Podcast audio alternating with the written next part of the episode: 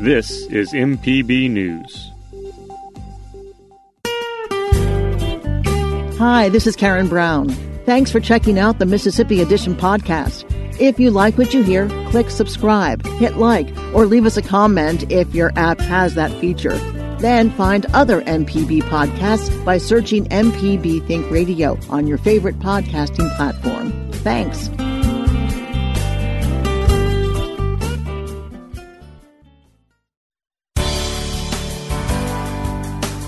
Good morning. It's 8:30 on Monday, February 8th. I'm Karen Brown and this is Mississippi Edition on MPB Think Radio. On today's show, after topping a quarter million first doses, state health officials say they expect new vaccines will be available within a month. Then, a recent report reveals inmates with disabilities face dire circumstances in Mississippi prisons. Plus, the debate over how to rehabilitate Mississippi state parks intensifies in the Senate. This is Mississippi Edition on MPB Think Radio.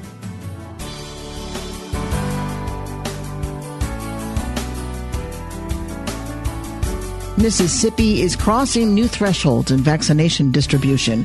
More than a quarter million Mississippians have been vaccinated against the coronavirus. State Health Officer Dr. Thomas Dobbs says the vaccine rollout in the state is running smoothly. The performance of Mississippi getting vaccines in has been very, very good. If you look at the first dose vaccines that we've received, if you exclude the long term care partnership, so we're just talking about the Department of Health and private providers and hospitals, we have received a total of uh, 316,000 first doses.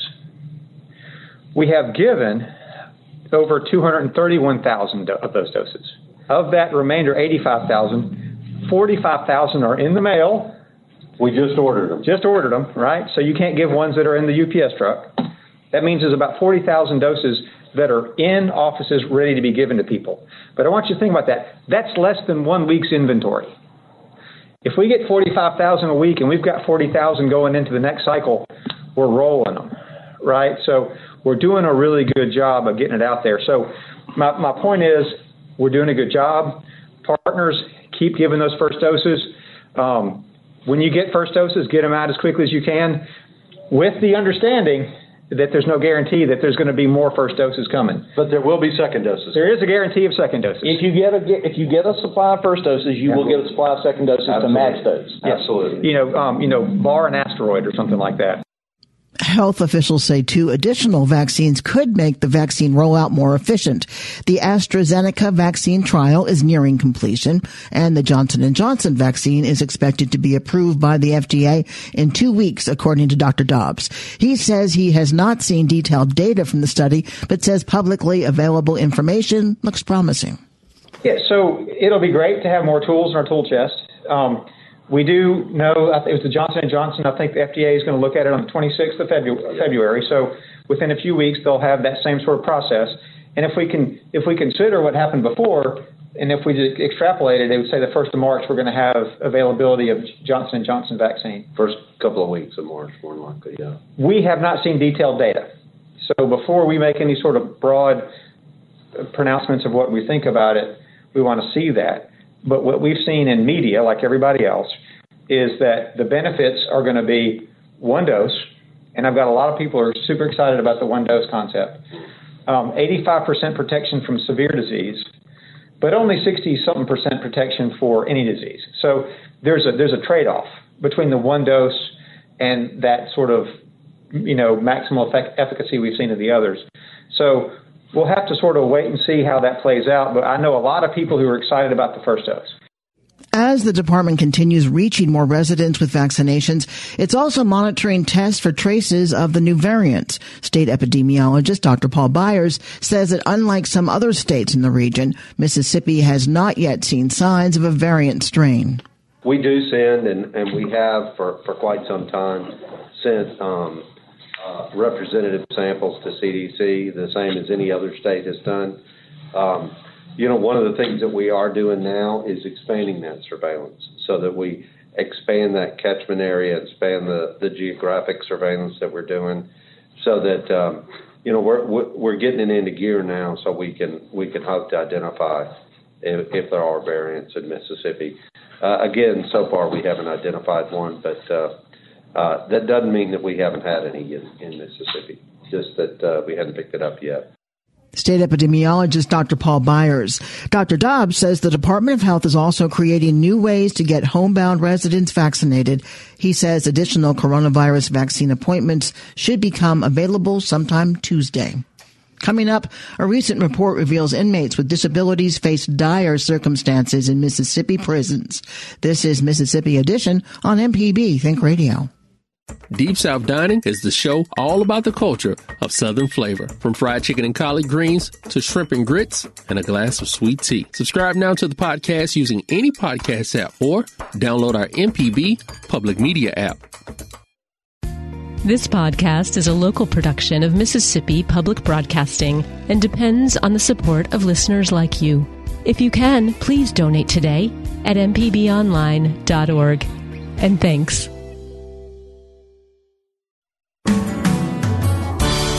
This is Mississippi Edition on MPB Think Radio. I'm Karen Brown. A new report from Disability Rights Mississippi alleges cruel and unusual punishment at the hands of the State Department of Corrections.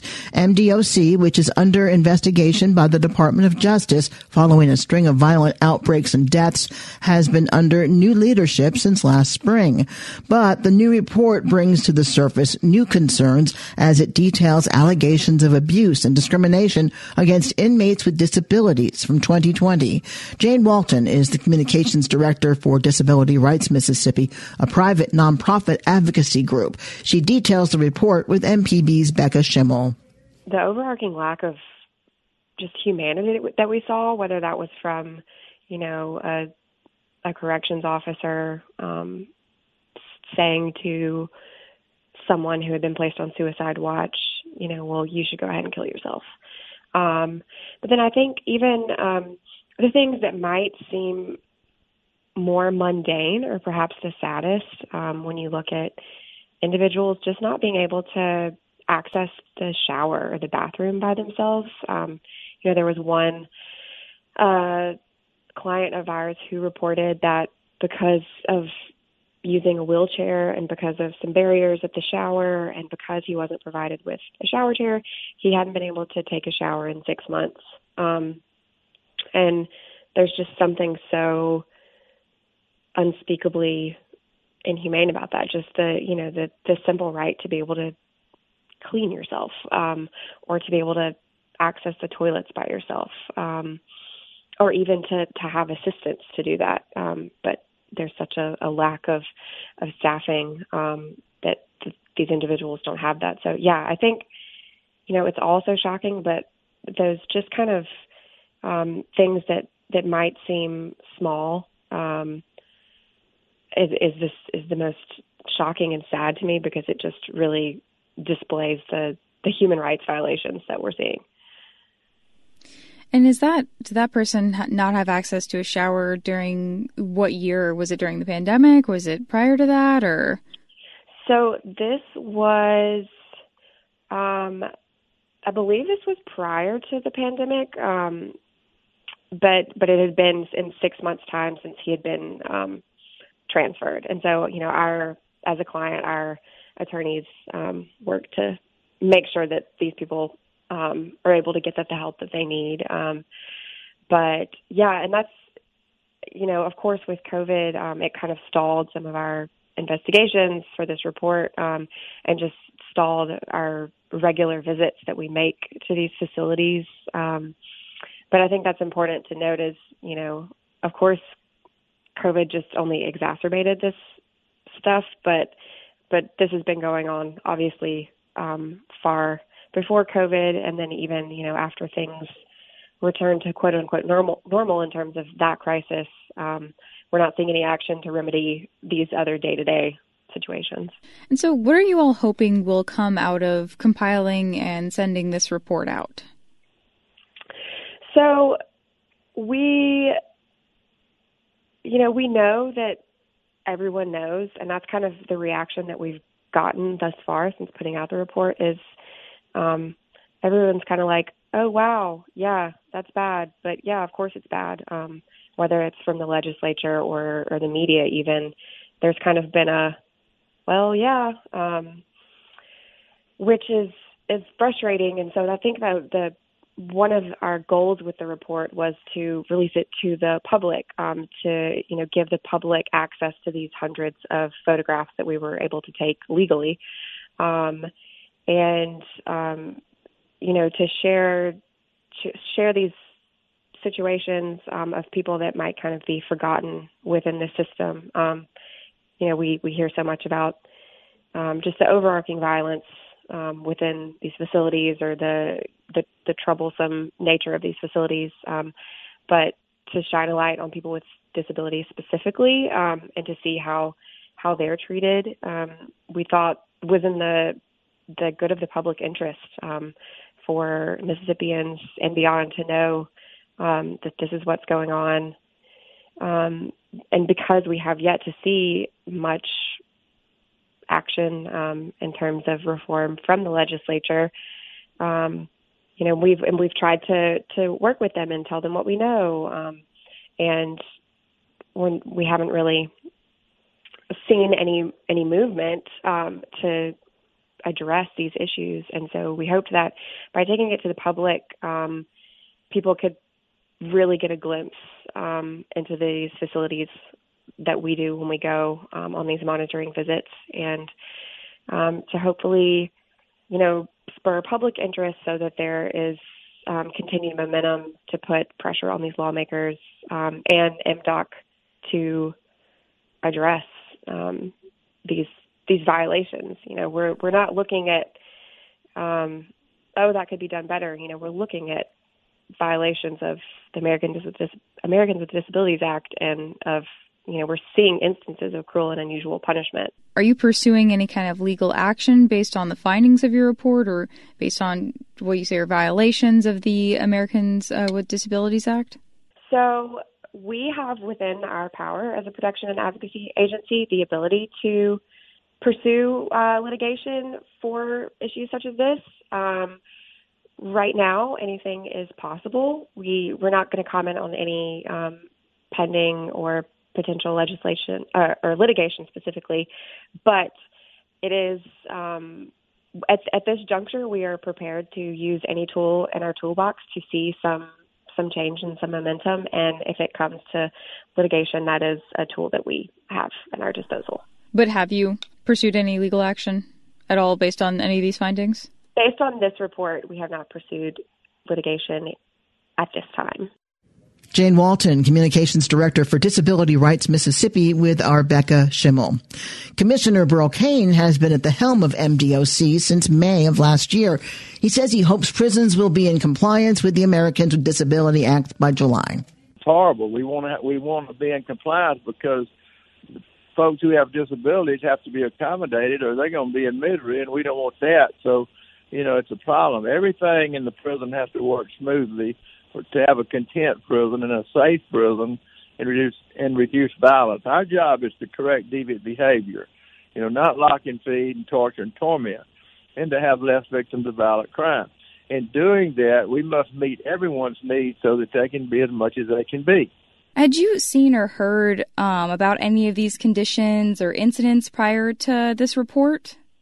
No, and that's because everything focused on on the riot they had last year and on the the COVID and and the conditions of confinement, the food, the and I saw some really horrible things and and so uh it, it was just it just was a lot to fix, a lot to do here and just start with the basics.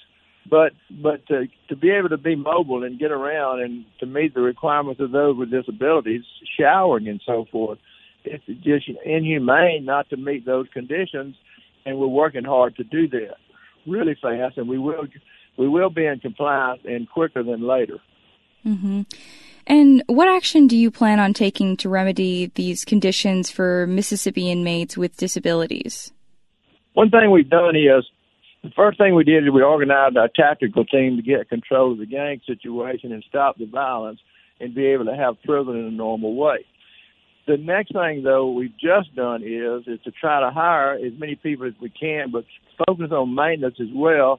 And we just created three mobile maintenance teams that's going to be working under a gentleman that's very capable and competent, Mr. Sprayberry. And these mobile teams will enhance the maintenance facilities team that they already have. So therefore, we can actually double up on how soon we correct deficiencies and how soon we correct deficiencies overall in the prison. This department had been just allowed to deteriorate. I don't know what in the world the past people were thinking. Burl Cain is the commissioner of the Mississippi Department of Corrections. Coming up, the debate over how to rehabilitate Mississippi state parks intensifies in the Senate. This is Mississippi Edition on MPB Think Radio. On Southern Remedy Healthy and Fit, you get information about foods you should eat to stay in good health and tips on how to stay active. I'm Dr. Josie Bidwell, host of Southern Remedy Healthy and Fit, and Associate Professor of Preventive Medicine at the University of Mississippi Medical Center.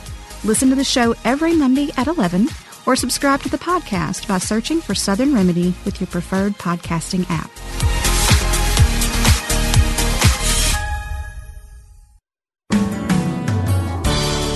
This is Mississippi Edition on MPB Think Radio. I'm Karen Brown. Debate over how best to operate Mississippi's neglected state parks is growing controversial. The Senate recently passed a bill that creates a study committee to determine if state parks should be returned to local governments, repurposed, or leased to private companies to operate. The plight of the state's public parks has been a stated priority of Lieutenant Governor Delbert Hosemann. There are 24 parks in Mississippi. Parks and Wildlife Chairman Neil Whaley says one of the estimates to restore them is $147 million. During floor debate last week, Senator Daniel Sparks, a Republican from Northeast Mississippi, questioned Whaley about the financial acuity of such a committee. When someone asks for us to take 140 some odd million dollars to put into any program, we should know where the money's going. Is the money being utilized well? And that's what we're trying to accomplish with this study committee. No one is trying to hurt the state parks. We're trying to preserve and protect them with this effort as a committee. Is that what you're attempting to accomplish, Mr. Chairman?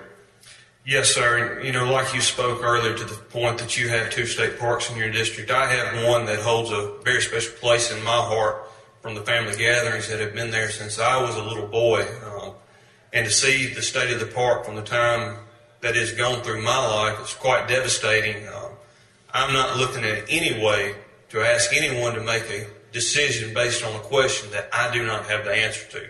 I would not ask any of you to do that when I would not do it myself. So this study committee is based on the point that there are questions that we simply do not have answers to, and we're searching for those answers, and the answer may not be in anything that was listed in this study commission.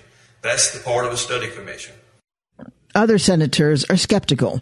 Democratic Senator Hob Bryan of Amory says the study committee is a smokescreen to eventually privatize public state parks.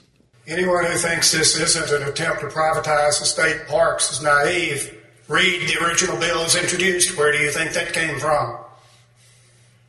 State parks belong to the people of Mississippi. They've been neglected just like every other function of state government has been neglected while we have given billions, billions, billions, billions of dollars away to the well connected, billions of dollars away to out of state corporations. Plenty of money for that.